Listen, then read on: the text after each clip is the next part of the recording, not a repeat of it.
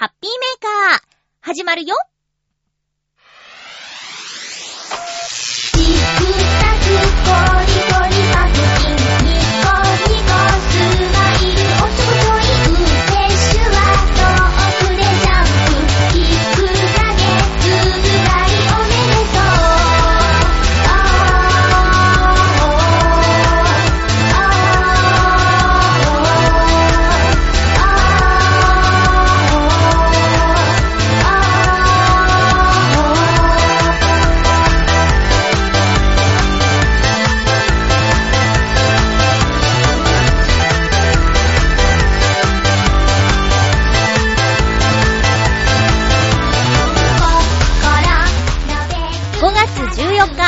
日、まゆっちょのハッピーメーカー。この番組は、ハッピーな時間を一緒に過ごしましょうというコンセプトのもと、ちょわへよ .com のサポートでお届けしております。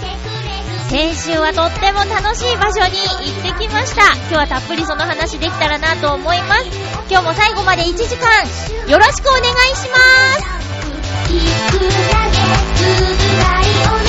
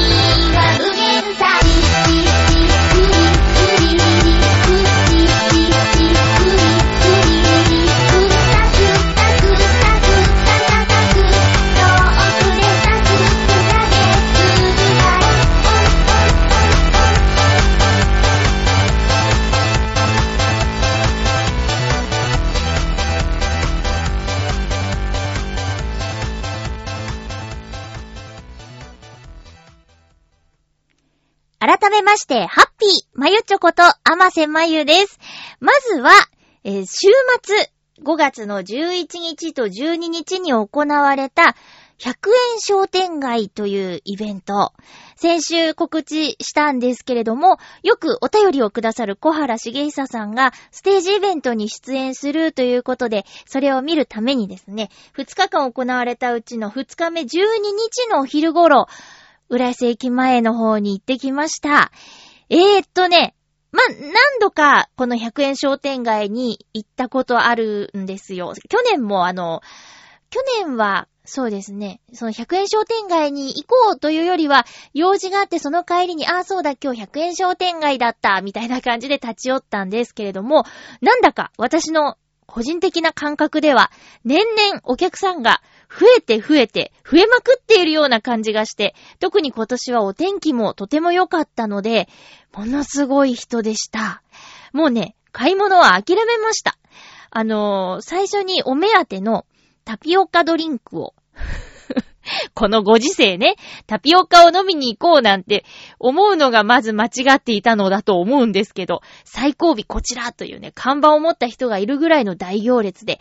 で、その通りは特にお子さんをターゲットにした露店がずらーっと並んでいて、例えば射的とか、まあな、くじ引きとか、なんかそういうゲーム的なものがずらーっと並んでる通りでもあったので、もうもうあの、身動きが取れないなっていうことで、早々にそのお祭りの道を外れて大通りを通って、このままではステージに間に合わないということで移動しました。浦安駅、東西線の浦安駅っていうのがあるんですけど、その周辺の道沿いにたくさんのお店が並ぶこの浦安100円商店街。100円の円は5円の円ですね。えー、で、100円からメニューが楽しめるっていうことで、お子さんがね、こうお小遣いを握りしめて出かけて食べ物を買ったりとか、あの、物をね、買ったりっていうのが気軽にできるイベントっていうことで、あと、お店がね、それぞれの自慢のメニューをちょっと味見程度に出して、えー、うちはこういう美味しいものやってるんですよっていう感じで宣伝もできる場だったりするのでね、毎年どんどんどんどん本当にお客さんの数も、出店の数も増えてるのかな？なんかどんどん賑わっているイベントです。え、中でも、駅に一番近いところにある商店街の、なんて言うんですかね、ステージ。ステージが、えー、っと、いろんな方が、ダンスがあったり、歌があったりとか、あと、グループの紹介をするために舞台に立ってる人もいたんですけれども、そこに小原さんが出演するということで、ちょうど昼過ぎぐらいですかね、えー、の出番ということで行ってきました。うん。小原さんのステージは YouTube でもね、えー、ライブの映像が載ってたりするので、見たことがちょっとあったんですけど、あの、冒頭ね、幸せなら手を叩こうで始まって、こうみんながね、知ってる歌で、しかも参加もできる、幸せなら手を手を叩こうパンパンって、あの、参加できる歌でこうみんなを一つにした後で、え、カバー、カバーオリジナルっていうもう最高の構成でしたね。ねえ、なんかね、ちょいちょいこう、MC に、こう、僕ですみたいな感じで気合が入っている MC ではないんだけど、なんかその、脱力、まあ、本人はね、緊張しましたっていう風にメールくださったんですけど、あの見てる側は、すごくちょうどいい感じの力の抜け具合というか、まあ、なんか居心地のいいライブをしてくださる方だなっていう風にユースタイルの時もそう思ったんですけどね、今回も、あの、青空の下、ステージで、いいお天気の中で、たくさんの人に聞いてもらえて、本当に良かったですね。私、あの、花本のコラボ、ちょっと手あげようとしちゃいました。どうしようかなと思って。でもそしたら、あの、以前に、なんか、こう、体験教室かなんかで参加してくれた男の子がバーンって手挙げてね、すごかったです。こう、なんかコラボが良かったです。花本置いてあるからサポーターの方でも、サポートの方でも来るのかなと思って見てたんですけど、なんとあの、客席から花本叩く人募るっていうね 驚きましたけど。うん。でもなんか、すごい一生懸命、花本叩いてました男の子。真剣な顔でした。うん。でもたまに小原さんとこう目を合わせると、ふーっとニコッとして笑顔になったりとかして、でもそうじゃない時はもう一生懸命、小原さんについていくぞみたいな感じで、ふーんって。どっちかというとちょっとこう、野生の顔でね 真剣な顔で花本を叩いてましたけど。すごいね。いいですね。とても楽しかったです。で、その後もいろいろと、ここに行こうかなーってこう決めてたお店はあったんですけど、ちょっと人の多さに負けてしまって、お買い物は全くしないで、それこそちょっとこう、お祭りをやっていない道を通って帰るという感じになっちゃったんですけれども、まあ、とにかく、すごいなと。で、その商店街のお店が並ぶ途中に、ホテルがあるんですよ。で、ディズニーに行くお客さんとか、あと、まあ、ビジネスホテルなのかな？そこ、泊まるお客さんがいるから、何事って思っただろうなって思いました。そのホテルに宿泊してる人が。なんだこの人の多さはってびっくりしただろうなって。ねえ。えー、っていうことで、週末のイベント100円商店街、思いっきり楽しんだっていう風には正直言えないけど、ステージは、ステージの小原さんはとっても素敵でした。お疲れ様でした。えー、ということで、コーナー行きましょう。ハッピーごくごくさあ、人間ドックも迫ってまいりましてあの、いつもごくごくやってますけど、本来もぐもぐだったんですよ。なんかお菓子を食べる。例えば、新商品を食べるとかね。じゃがりこが好きなので、じゃがりこの新しい味が出たら食べてみるとかそういうコーナーだったんですけど、ちょっと最近はお菓子を控えてます。悪はがきです。え人間ドッグは、えっと、もう来週、再来週ぐらいかな。うん。やだなぁ。鼻から胃カメラってやったことあります？私今回初めてなんですよ。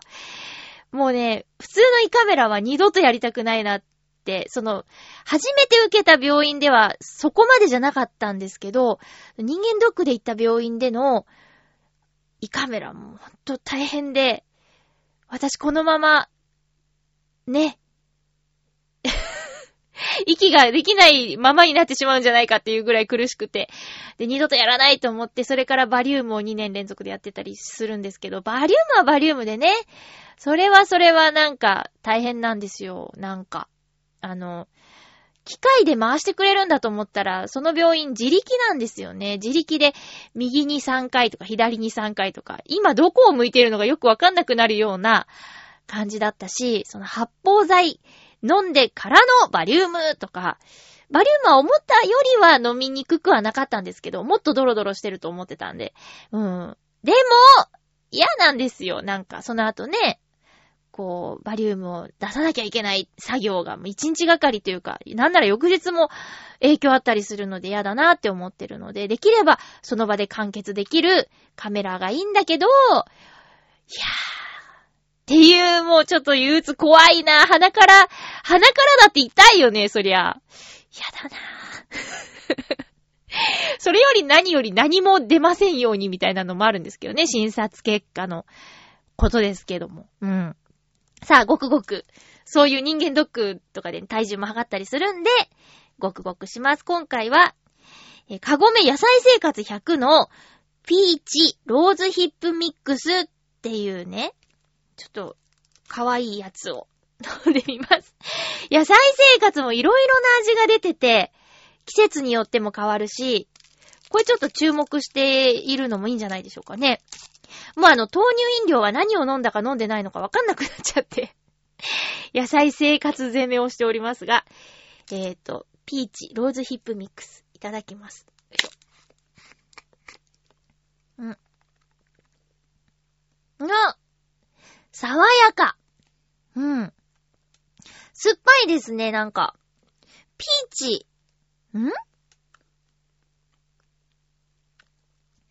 うん。なんかすごく酸っぱく感じる。ピーチの甘みよりも、うーん、ローズヒップの酸っぱさが強いな全然美味しいんだけど、なんか、ピーチって書いてあると甘いを想像しちゃうから、思ったより甘さがないですね。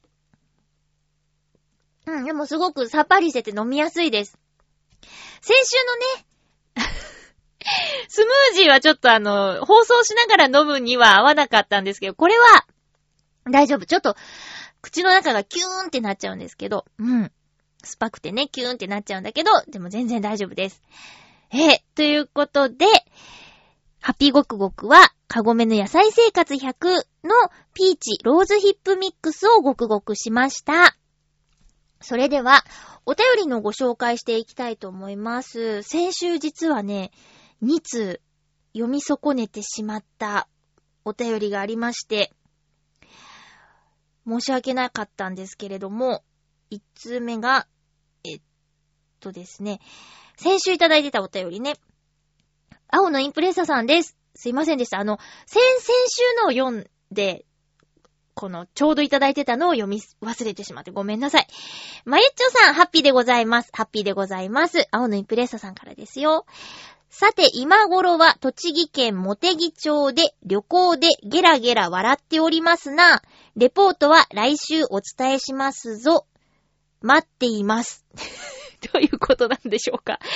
待っていてくださいって書きたかったのかな。うん。で、先週私が読み忘れたから、ちょっとおこなのかな。えー、レポート届いてません。えー、っと、先々週ね、栃木の茂木町に旅行に行っていたようですね。ゲラゲラ笑っております。楽しいんですね。うん。で、な、何をしに行ったのかとかは全然わかんないですけど、でも、モテギだからね、また、車関係なのかな？本当になんかフットワーク軽いですね。そう、私もね、今週、久しぶりに旅行、旅行？というか遠出してきたので、その話したいなと思ってるんですけど、もうほんと久しぶりでしたね。うん。遠くまで行ったのが。えー、青のインプレッサーさん、先週読めなくてごめんなさいね。あのー、レポート気が向いたら送ってください。待っています待っていますはね、私のセリフだと思うんだけどね。えー ちょっと、リスナーの皆さんには、あのー、ちょっと伝わらないと思うんですけど、私は、こう、メールに書かれたままを読ませていただいています。えー、青のインプレッサさんありがとうございました。待っています。もう一つが、えっと、先ほどもね、お話で名前出させてもらったんですけど、小原茂久さんから普通お歌いただいておりました。ごめんなさい。まゆちょ、ハッピー、ハッピー、令和、万歳 ほう、そういう使い方します？えー、いつも楽しく聞かせていただいています。ありがとうございます。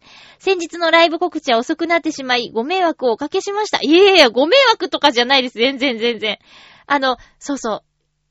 小原さんライブハウスでライブやるみたいですよっていう話を仕掛けて、で、小原さんの情報を探したところ、放送より前に終わっちゃってるライブだったんでっていうことでね、私がちょっとリサーチ不足だったっていうだけなんでね、全然ご迷惑じゃないですよ。えー、会場のアルマナックハウスは、私がもう17年ほど出演させていただいているお店で、コアモテのマスターがのんびりやっているお店です。今度ぜひいらしてみてください。ああ、いいですね。コアモテだけど、優しいのかな？さて、先日は、得意料理のカレーや唐揚げ、クッキー、だし巻き卵、そして少し失敗してしまったパンについて教えてくれてありがとうございました。一緒にトークしている気持ちで楽しかったです。あ、嬉しかったです。勝手に変えちゃいました、今。そう、えー、嬉しかったです。ありがとうございます。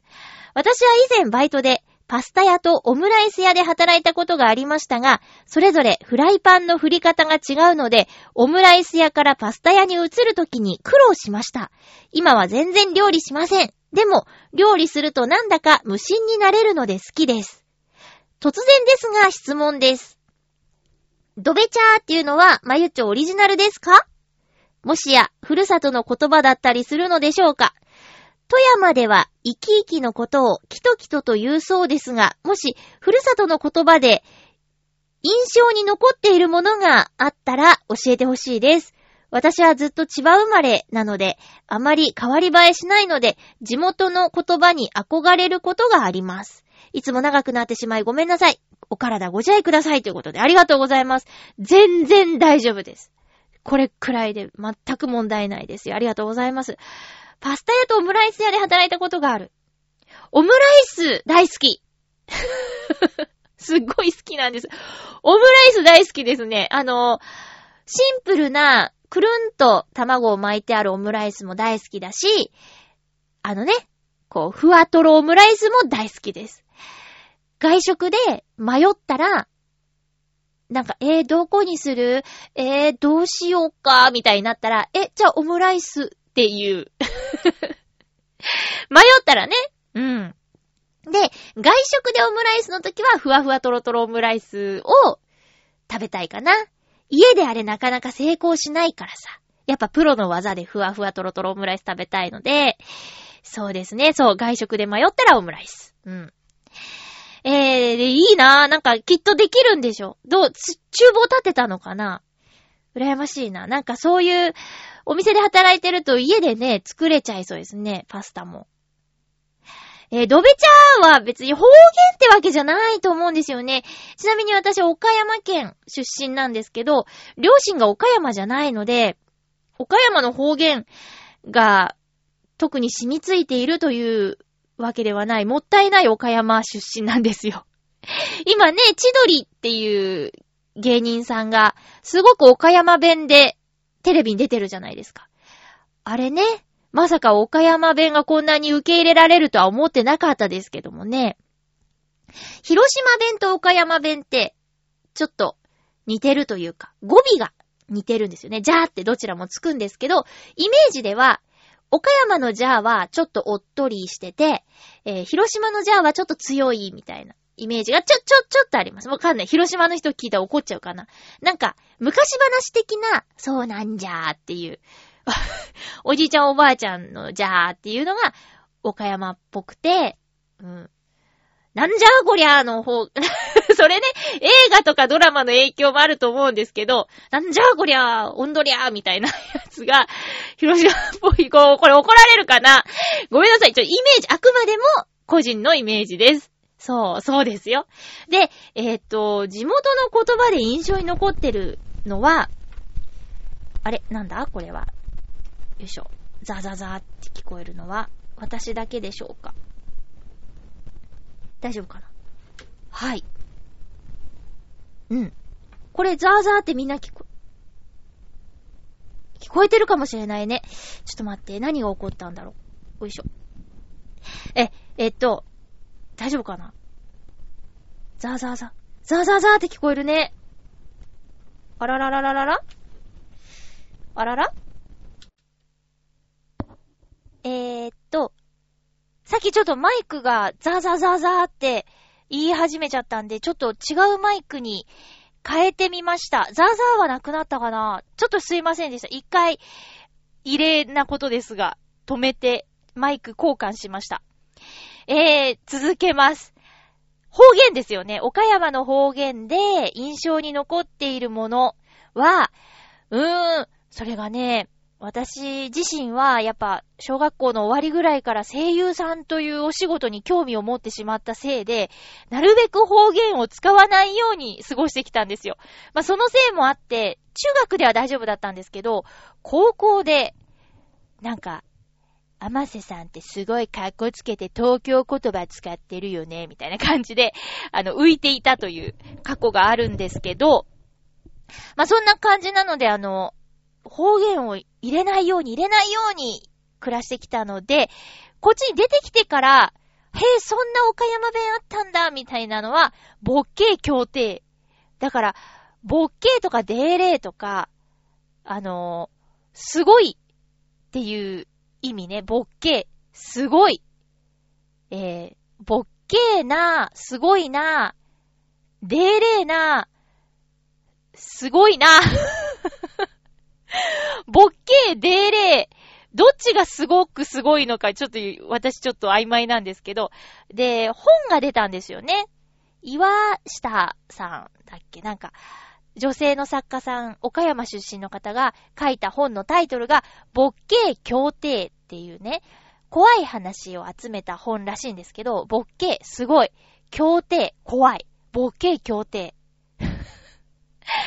はぁ、すごいなぁと思って、岡山弁。そう。だから離れてから、そういう言葉あるんだと思ってね。ちなみに私あの LINE のスタンプで、字幕付き岡山弁スタンプっていうのを持ってるんですけど、結構お気に入りです。そんな感じです。だから、ドベチャーっていうのは、なんか、擬音？擬音でそういうなんか、すっごい、すっごいべちゃーとしてる感じ。うん。まあ、他にも言ってる人いるかもしれないけど、わかんないです。うん。オリジナルなのかな？伝わりました？伝わりますか？ね。っていう感じです。ありがとうございます。なんか途中で、ね、止めちゃったりしてすいませんでした。ということで、その他のお便り、これね、今2通は先週いただいていたもので遅れてごめんなさい。ありがとうございました。今週いただいているお便りは、ハッピーネーム七星さん、ありがとうございます。まゆちょ、ハッピー、ハッピーゴールデンウィークは体調が戻り、友人と遊んだ七星です。あ、よかったですね。ゴールデンウィーク後半ですが、小学生時代からの友人から誘いがあり、お好み焼きを食べてきました。おー、その後は近くの公園で将来というか老後の話までしてきました。とりあえずそれなりにお金持ちになってお互い楽しく暮らそうということでした。まゆちは先週、将来のことを考えてみると言われていましたが、何か思いつきましたか？それでは、ということでありがとうございます。将来のことというか、まあ、これからのことですよね。うん。あのね、一つ実行したことはあります。うん。あの、まあまあ変な話というか、えー、最近急激に白髪が増えてきまして こんなこと言うのもあれですけど、でも本当の話だから、なんかここ1年っていうか半年ぐらいかな、自分でもぎょっとするぐらいに、え？って。で、私の場合は、とてもいい子なので白髪が。表面上はね、あんまり目立たないんですよ。だけど、ペロッと、あの、一層めくると髪の毛をね、髪の毛ってこう、バサーっといっぱい被さってるじゃないですか。で、それを、ペロッとめくると、ふわーこんなにいっぱいいたのっていう感じで、たくさん白髪がね、実は、あって。で、こう、いつも大体同じ分け目なんですけど、休みの日とかに、ちょっと気分変えてみようかなって分け目を変えようもんなら、ギャース で、白髪ってなんか、私の場合はというかもう他の人知らないですけど、あの、他の毛よりも、なんか、ピーンって、腰があるっていうか、なんか立っちゃうんですよ。分け目変えた時とかに、短い白髪がピーンって。で、目立っちゃうんですよね。それでね、話したことあったかな？同じ職場に、私より5つ、まあ4個か5個ぐらい年下の女の子で、すごく白髪が多くって、でも全然気にしてないような感じの子がいてね。でも、やっぱ私は、まだ若いのになぁ、あらあらっていう風にちょっと見えてしまうんですよ。まあ、それを直接本人に言ったりはしないんだけど、本人が気にしてないから。でもやっぱり、そう、私の白髪と違って結構表面に出てきちゃう系の白髪さんたちなのよね、その子のは。なんか、たどたどしくなっちゃったけど。そうそう。だから、なんかそういう、他の人のを見て、あららーって思っちゃうところがあったんで、あ自分もね、こう、風が吹いてふわっとでもすれば、あと、ちょっと場合によってはね、なんか髪を縛るときとかに表面に見えてしまうこともあったんで、これはどうしようっていうのが一つの、これからの私の、あの、悩みどころだったんですよ。この白髪とどう付き合っていこうかななんて。世の中では、もう、ありのままで過ごすグレイヘアの提案みたいなのもあるけど、言うてもまだ、四十ですから。もうちょっとで。まだ40だから、まあグレイヘアもいいんだけど、まあでもそれは60超えてか50か60ぐらいになった時にもう一回考えようかなと思って、それまでは、やっぱり、ね、髪は女の命なんていう言葉もありますし、まあ、どうなんだろう、古い考え方なのかな。でもやっぱり綺麗な方が、どっちかというといいじゃないですか、髪の毛って。で、どうしようかなって悩んでたんだけど、ついに決断しまして、白髪を染めようと。そう、でもね、これずっと悩んでたんですよ。白髪をどうしようかっていうのね。なんかあの、ちょっと、本当に大丈夫っていうやつなんだけど、サプリがあったりとかして、サプリを飲んで、えー、白髪をなくそうみたいなやつもあったりとかして、あの、悩んでたんですけど、えっ、ー、と、ぐるっとフランスで取材に行ったことのある、髪の毛を染める専門のお店があって、そこにお世話になることにしました。ヘナ染めって言ってね、なんか天然のハーブを使った毛染めらしいんですけど、そこで一番決め手になったのが、白髪以外の髪の毛は染まりませんっていうことなんですよ。だ地毛の色をキープしたまま白髪を染めることができるっていうところに惹かれて決めました。で、私、唯一の、えー、体で自慢できるところが自分の髪の色だったので、髪の毛の色だけは気に入っているので、この色を毛染めしたことによって、なんか変わってしまうんだったらやりたくないなっていうのがずっとあったので、お店の人とカウンセリングした時に、あの、髪の色を、なんかまた褒めてくださってね。まあ、お店の人だから言うのかもしれないけど、なんかいい色ですね。でも大丈夫ですよ。この色はそのままですよって言ってもらえたんで、あ、じゃあもう決めようって。で、この髪の自分の色のおかげで、ここに来るまで、こう、例えばカラーリングってしたことないんですよ。あの、明るい茶色にしたいなとか、金髪にしようとか そういう経験が全くないから、じゃあ、二十歳からえ40歳までの20年間で、こう世の中の女性は多くはね、こうカラーリングをして過ごしたことがあると想定して、じゃあ、これからの10年、20年は、その白髪を 染めるのにお金をかけたっていいじゃないかっていうふうに自分を納得させて、で、ああ、白髪があるなーなんてね、うつうつとした時間を過ごすこともなくなるだろうし、あの、は、油断してたらピンと白髪が立ってるみたいなこともないからっていうんで、そのサロンにね、通うことを決めました。うん、これからの私。ですね、それがね、私としては結構大きな、えー、これからの年を取っていく上での決めたことの一つ。だって、一度毛染め始めたらもうやめられないじゃないですか。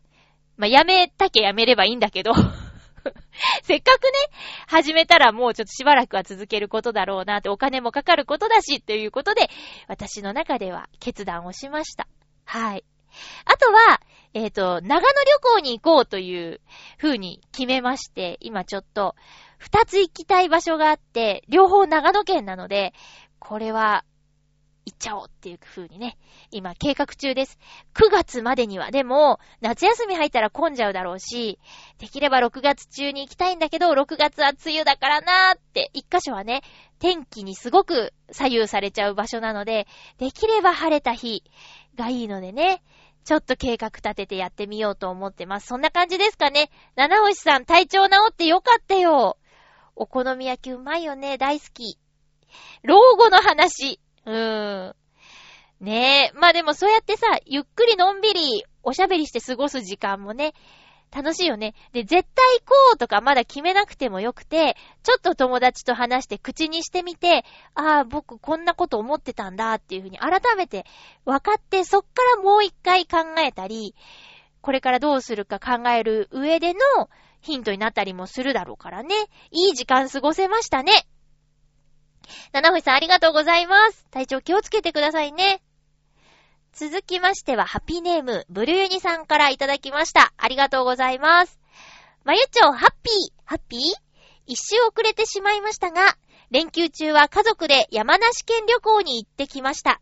あいにくな天気で少し残念ではありましたが、山中湖、推しの八海、伊沢温泉と楽しんで、最後は念願の富士サファリパークに行きました。振り仮名ありがとうございます。推しの八海、伊沢温泉読めなかったな、きっと。えー、富士サファリパークね。本当に本当に本当に本当にいいのね。いいなぁ。令和は山中湖畔の宿で迎えましたよ。サファリパークはとんでもなく混雑していて、あー、動物を見に行ったのか、人を見に行ったのか。でも、間近に動物を見ることができて、息子も大変喜んでました。旅行の疲れの中、連休後半は寝込んでおり、あらら、休み明け大きな仕事があるのに体調がいまいちなブルユニです。ありゃりゃりゃりゃ。ありゃりゃりゃりゃ、そっか。もうもうもう大丈夫でしょうか。いやー、ねえ。ちゃんとね、こう、息子さんいらっしゃるということで、家族サービス、お疲れ様です、お父さん。富士サファリパーク混んでましたか？意外とね、ディズニー。そんなに、だって。そんなにだって。うん。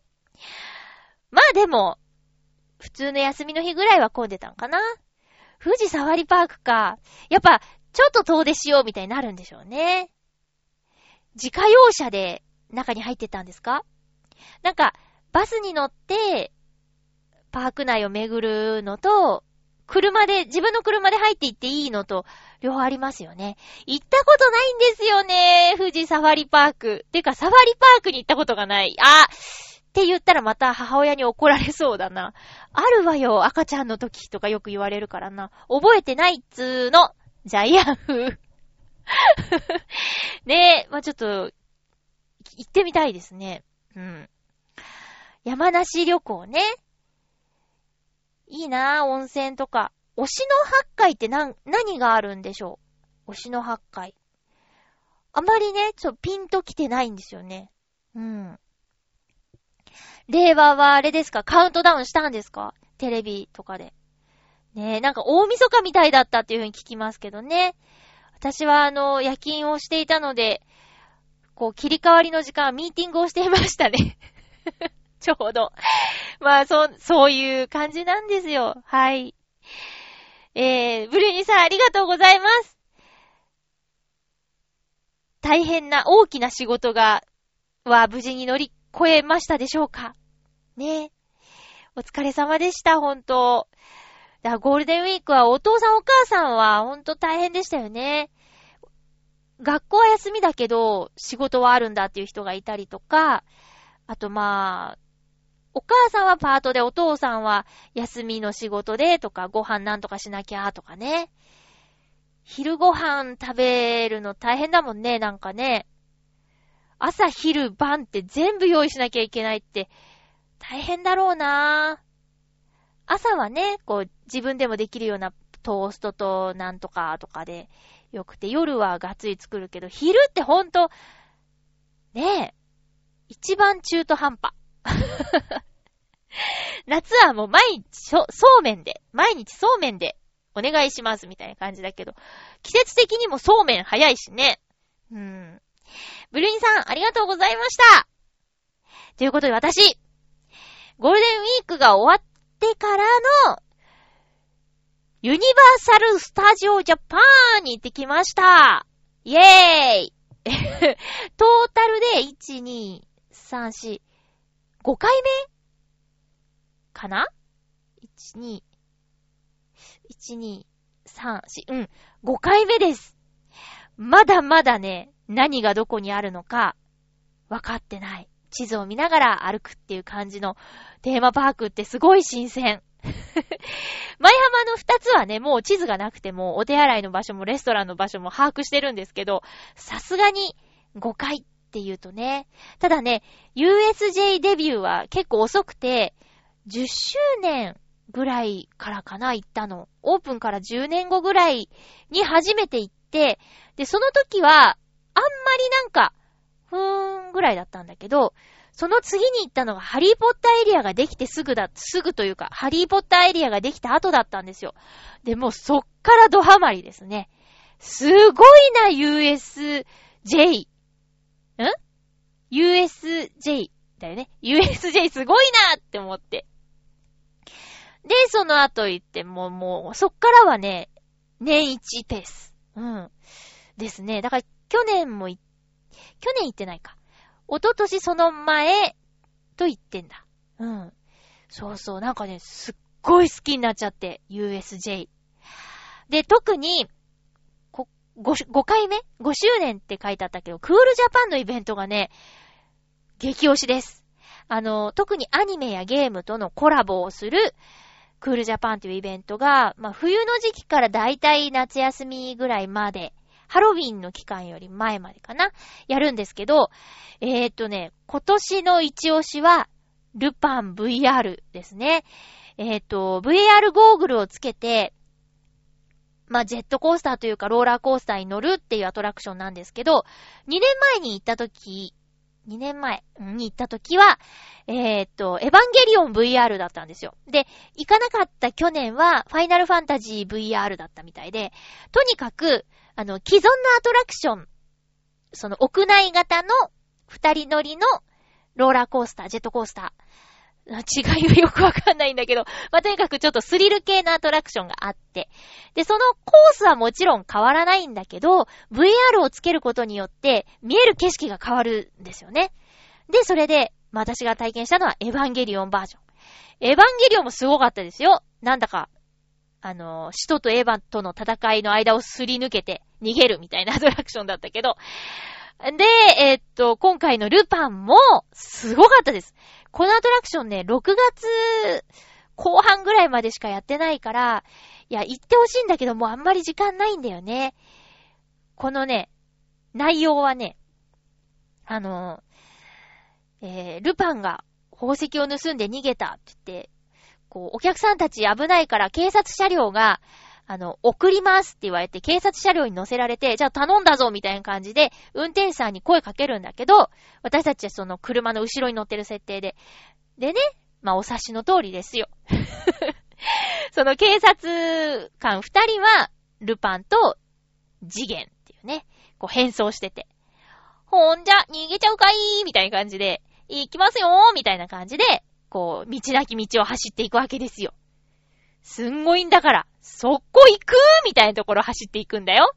それがだから VR だから、どんな道でも。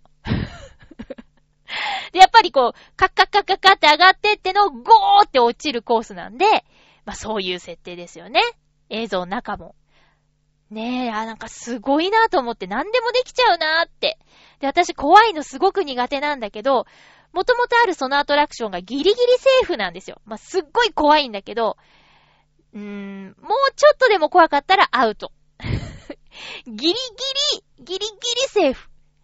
で、ルパン乗って、すごかったです。これ本当に体験してほしいなって思います。うん。これに行くだけに、毎年春に行ってもいいぐらい、クールジャパン。でもね、クールジャパンも前期後期に分かれてて、セーラームーンもね、今年やるっぽいんだけど、セーラームーンは5月31日からなんだって。だから見れなかった。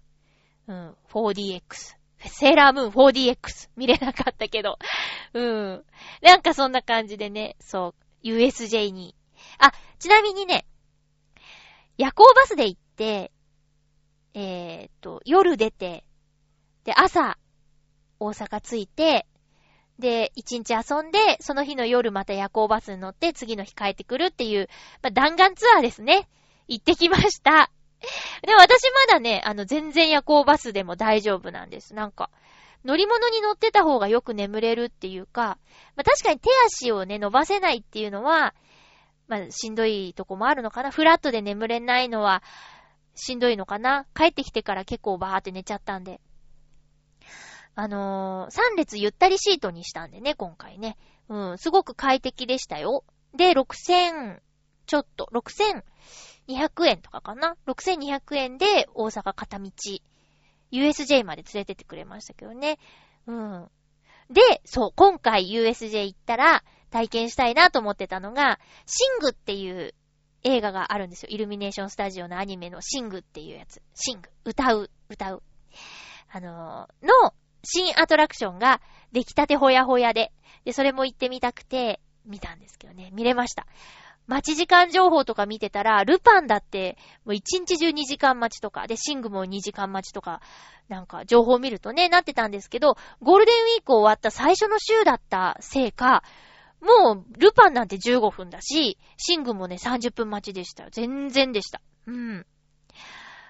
もうね、なんかシングすごかったよな。なんかあの、やっぱ映画見てから行った方がいいとは思ったんですけど、えーとね、まあ、キャラクターの瞬きが、まあ、歌うとき、ラーってこう、声伸ばすときって、そのアニメの中で目つぶってたりしたんですよ。こう、わーって、目つぶって、あーって声伸ばしてたりしてて。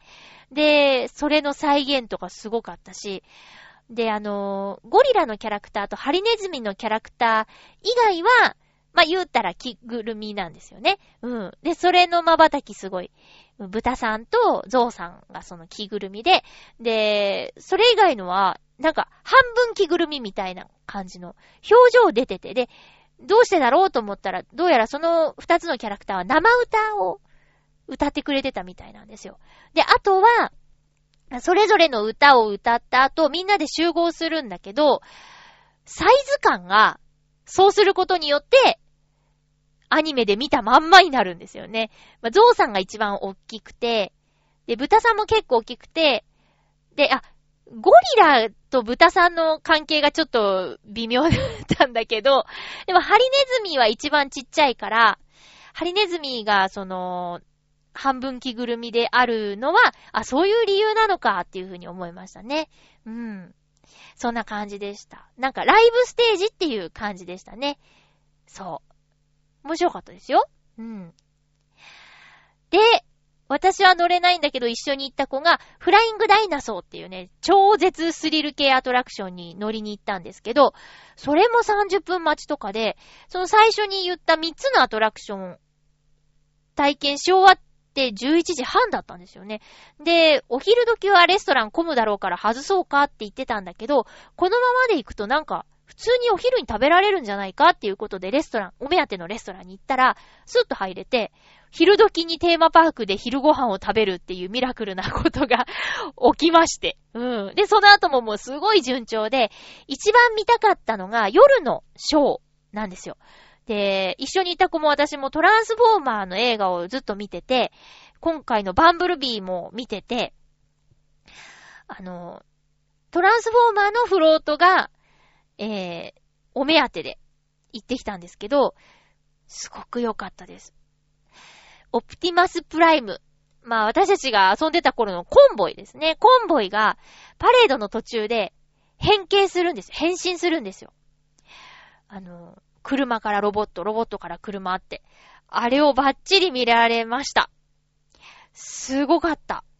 行ってよかったです。あと、ミニオンのフローと、ハリーポッターのホグワーツ特急のフロート。これもね、汽車がブーンって通ってくんだけど、あのー、3両編成かな。で、客室？お客さんが乗る車両の窓が、なんか映像になってて、そこでちょっとディメンターに襲われる生徒とかいたりして、で、まあ、ダンサーさんというか、出演者さんが、ささーって降りてきて、杖で魔法をかけるんですけど、ディメンターに向かって、その杖の音がもう映画みたいなんですよ。ピュンピュンって。で、耳のそばというか、その役者さんのそばからそのピンピンって聞こえて、うわ、なんかリアルって、パンパンって言ってたかな。なんかすっごく迫力がありました。えー、トランスフォーマー、ハリーポッター、ミニオンと、あと、ジュラシックワールド、ジュラシックパークの映画の、えー、フロート。あれね、やばいですよ。恐竜逃げ出したま、逃げ出しましたからね。あの、安全ですって言って檻に入れて、パレードしてるんですけど、途中でファンオン、ファンオン、ファンオンって言って、恐竜が パレードルートに、ほあの、放たれるっていうか、逃げ出すっていう設定でね。すごかった。これね、なんか、どうやら始まったばっかりっぽいので、あの、ぜひ、夏休みにね、行ってみたいなっていう方がいたら、行ったらいいですよ。あ、そういうことか。3月20日にパワーアップしてリニューアルしたみたいです。えっとね、パレードをしながらプロジェクションマッピングで背景を投影してるんですよね。えっとね、名前。ユニバーサルスペクタクル もとい。ユニバーサルスペクタクルナイトパレードベストオブハリウッドっていう夜のショーなんですけど、まあ、ミニオンのパートはね、はちゃめちゃ楽しくて、で、えー、鑑賞エリアでは、鑑賞エリアだけの、こう、ショーがあったりとかして。でね、なんか私、もちろんディズニーも好きなんだけど、USJ に最近すごくハマっちゃってるのは、なんか、いいんですよ。伝わらない。あの、なんかいい、その1。今回のあの、夜のイベントで、振り付けがあったんですけど、振り付けが簡単。あの、ディズニーもね、行くんで、で、ディズニーのショーやパレードも、みんなで踊りましょうっていうパートあるんですよ。でもその振り付け、私が特に苦手だからっていうのもあるんですけど、なんかね、難しいんです。で、あの、右になんとか、左になんとか、前を向いて、ポーンみたいな。なんか、それを、こう、どんどん、じゃあ、本番のスピードでってなった途端にできないとか、まあ、それの前に、もう振り顔を忘れちゃう。いっぱいあって忘れちゃうって。だから、極めたら楽しめるんだろうけど、なんか行ってその場で、じゃあ今できますかって言ったら結構難しいと思うんですよ。わかんない。最近のダンスが授業に組み込まれてる若い子とかはスッとわかっちゃうのかもしれないけど、ただね、USJ はね、そこんとこが、私はとてもありがたく、えー、手の振りは2パターンでした。あの、こう、左右に振るのと上下に上げる以上。あとは、私今回鑑賞エリアのチケットを買って、中で見たんですけど、鑑賞エリアに入るときに、ペンライトレンタルでね、あの、貸してくれたんですよ。で、他の振りは、ペンライトをゆっくり回す。早く回す。突き上げる。みたいな。横に揺らす。波のように揺らす。それぐらい。あ、なんて優しいんだっていう感じでね、一緒に楽しめましたよ。あとね、あのー、キャストさんのリアクションがやっぱまあ、人によるんだろうけどね。それは出会ったキャストさんによるんだろう。あ、キャストって言わないんだって。クルーって言うんだって。USJ の従業員さんのことはクルーって言うんだけど、えー、クルーさんの、あのー、リアクションが面白い。あの、どこから来たんですかって聞かれて。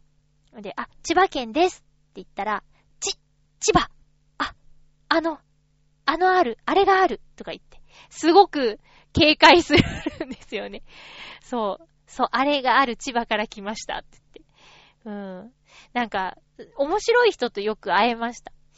ただね、USJ すごく楽しくて、ま行ったことない人はぜひ行ってほしいんです。本当に楽しいですよ。あのね、乗り物一個一個のクオリティがすごく高いなって思います。ジョーズっって映画あるじゃないですか。あのアトラクションも開園からずっとある、15年以上あるアトラクションなんですけど、ジョーズすごいよ、なんか。うん、ジョーズすごいし、もうハリーポッターがね、もう最終形態になってるからね、ハリーポッターの、あの、フォービドゥンジャーニーっていうやつかなが、あの、今までは、最初は 3D じゃなくて、乗り物だけありました。で、次に 3D メガネをかけて映像が立体的になりました。で、今どうなったかっていうと、3D メガネがなくても立体的になりましたっていうんで、これね、いやい、今まで3個全部言ったけど、今回やっぱさすがにすごいです。メガネがなくても 3D に見える、ホグワーツの冒険ができるっていうのはすごく良かったですよ。だからなんか、なんだろうな。やっぱ映画をテーマにしてるから、どんどんどんどんいろんなことができるし、あのー、やっぱ建物とかアトラクションのクオリティすごい。で、ちっちゃい子も大好きなミニオン。それかもっとちっちゃい子が楽しめるセサミストリートとか、キティちゃんのエリアとかがあったりね。まあ、言うたら何でもありのテーマパークなんですよ。だって、コナンもやってんだよ、今。コナン、ルパン、セーラームーン、ゴジラ、進撃の巨人。で、この間なんて、ドラクエ、ファイナルファンタジーでしょ？ねえ、あと、モンスターハンターとかもやってましたからね。これからもなんかいろいろやっちゃうんじゃないですか？あのね、ほんと行ったことない人は、ぜひ、行ってみたらいいと思います、USJ。あー、まあ、私みたいに夜行バス大丈夫な人だったら、もうあの、二日休みあれば、普通の休みあれば行って帰ってこれるし、あとね、今回は空いてたからそんなもの使わなかったんですけど、優先乗車券みたいなやつが販売されてるんですよ。うん。あと、そのショーエリアも販売されてて、まあ、ディズニーと、まあ、まあ、つい比較対象としてね、テーマパーク、大きなテーマパークとして、こっちはこどうだ、こっちはどうだみたいな話あるけど、ディズニーは、えっと、抽選券はお金かかんないんだけど、完全に運なんですよ。だから、遠くから来たとしても、まあ、たまにしか来れなくても、一生に一度のディズニーだったとしても、チケット、外れたら、その鑑賞エリアで見れないんですよね。うん。でも、その USJ は、お金を払えば、そこで見られるんです。まあ、それだって数に限りがあるだろうから、早い、早く買わなきゃいけないんだろうけどね。混むような日は。うん。だかそれが、なんか、なんか、もうそれでいいんじゃないかなって思ってお金払って、どうしても見たければ、お金を払えば見れますよって言うんでも、まあだって見れないよりはずっといいし、何を楽しみに来るかって人それぞれだから、じゃあショーを見に行きたいのに、ショーが見れないって残念な思いさせるよりは、お金払って、まあ、でもディズニーにもバケーションパッケージっていうのがあってね、それでは、あの、監修エリア絶対確保みたいなのあるんだけど、でもやっぱりなんか、その、ファーストパス的なね、その優先乗車券も販売はしてないし、ディズニーも。早いもん勝ちでね、時間もなんか決められたやつで出てくるんだけど、お金かかんないんだけど、USJ はお金を払えば、その乗り物も優先的に乗れる。なんか、ほんと何話のアキンドって感じでね、商売上手だなっていう、潔いなっていうふうに思って、私結構好きだなって最近思ってるんですよ。その USJ のやり方。だね、一回は行きたいなって思ってて。うん。でも、難点 !USJ の難点は、あのね、高い食べ物が。食べ物が高い。あのー、よくね、食べてる姿をこう、テーマパーク紹介で見かけるあのお肉あるじゃないですか。チキン。骨付き肉。あれ、ま、サイズも確かにちょっと違うんだけど、ディズニーは500円なんですよ。大体。で、USJ は900円なんですよ。もうほぼ倍っていうね。そう、同じような骨付きの肉、チキンの肉ですよ。そんなに違うんかと思ってね。それは衝撃。あと、レストランもまあ大体、一人2000円は覚悟しといた方がいいかな。のり、飲み物別だったら2500円くらいしちゃうかな。うん。なんかその辺の食べ物だけ、ちょっとかかっちゃうんだっていう風に意識していけば、まあまあまあ、文句もなく 過ごせるんじゃないかな。あとね、今回私結構ツボっちゃったのが、えー、恐竜のグリーティングイベント。マイフレンドダイナソーっていうイベントが、イベントというか、ショーがあって、ミニショーがあって、恐竜とちょっと触れ合えるみたいな。うん。でね、マイフレンドダイナソー。これね、ディズニーシーにね、マイフレンドダッフィーっていうショーがあるんですよ。あの、クマさんね。クマさんのショー。マイフレンドダッフィー、マイフレンドダイナソー、ダーまで一緒っていうの、ちょっとすごく気になっちゃって。大丈夫って。絶対、USJ の方が後だから、マイフレンドってつけなきゃダメと思って。マイフレンドダイナソーって、どうなのって一緒に行ったこと、結構そこをつぼってしまって、しっかり見てきましたけどね。とにかくあの、行くなら、やっぱ連休明けの平日、まあ難しいかな？普通にお勤めしてる方は難しいタイミングなんだけど、まあ私はちょっとここ狙ってこれからも行くとしたらこのタイミングかなっていうふうに思っています。USJ めっちゃ好きやねん。楽しいよ。あと、ディズニーと USJ の違いは、再入園ができる、できないっていう違いもあるし、結構ね、気をつけた方がいいことはたくさんあります。ただ、もうほんと、一度は行って、なんか、えー、USJ? いいや、じゃなくて、もう一回行ってみた方がいいと思いますよ。うん。楽しいアトラクションいっぱいあります。えー、ということで、ちょっと話足りないな。あ、音楽村の出番決まりました。これ言っとかなきゃいけないね。えっと、6月9日日曜日の、えー、お昼から行われる、浦安音楽村。私またウクレレの弾き語り、弾き語りで出演させていただくんですけど、えー、出番が決まりました。え、っとね、私の出番は、小ホール1丁目の最後から2番目です。なんてこった これはね、ちょっと困っちゃいましたね。本当はね、もっと最初の方が良かったんです。なんでかっていうと、チュアヘヨのお手伝いしながらだから、やっぱあのー、お願いしますとかなんか結構声掛けしなきゃいけないんですよ。で、それをやりやりやりやりの、最後、16時からの出演っていうこと、4時からね、午後4時からの出演っていうことで、ちょっとセーブしなきゃなーっていうふうに思いますね。やっぱ、ね、歌う前にギャンギャン言うと、ちょっとね、やっぱ疲れちゃうとかあるから、うん。えっ、とね、6月9日日曜日の会場12時半、開演13時、終演予定は18時、入場無料です。JR 新浦安駅から徒歩数分のところにある、ウェイブ101というところの大中小ホールすべてを使った音楽イベント、浦安音楽村、えー、8第8回目ですね、えを開催されまして、そこに私、小ホール、音楽村1丁目の最後から2番目、9番目の16時からに出演することが決まりましたので、ぜひ遊びに来てください。えっと、イタジェラのお二人や、えっと、めぐみさんね、もう、会場にいると思いますので、他にもチョアヘヨの人手伝ってくれる人いるかな？えー、会えますので、ぜひ来てください。よくメールくださる小原さんは大ホール、三丁目のバンドのところで出ます。リトルバンドビートっていうところでね。あと、ウクレレで一緒のノビーさんも、えショーホールの2時からだったかな。私より早い時間に出演しますので、えー、その他にもたくさん、女子高生のギター弾き語りの女の子とかもいますしね。時間あればぜひ遊びに来てください。私あんまりね、最近皆さんにお会いする機会がないので、こういうイベント貴重な機会なんでね、会えたら嬉しいです。よろしくお願いします。次回は5月21日の放送5月19日に収録する予定です。お便り、ふつおたなどなどありましたら送ってください。よろしくお願いします。お送りしてきましたハッピーメーカー、そろそろお別れのお時間です。お相手はまゆちょこと、あませまゆでした。また来週、ハッピーな時間を一緒に過ごしましょうハッピー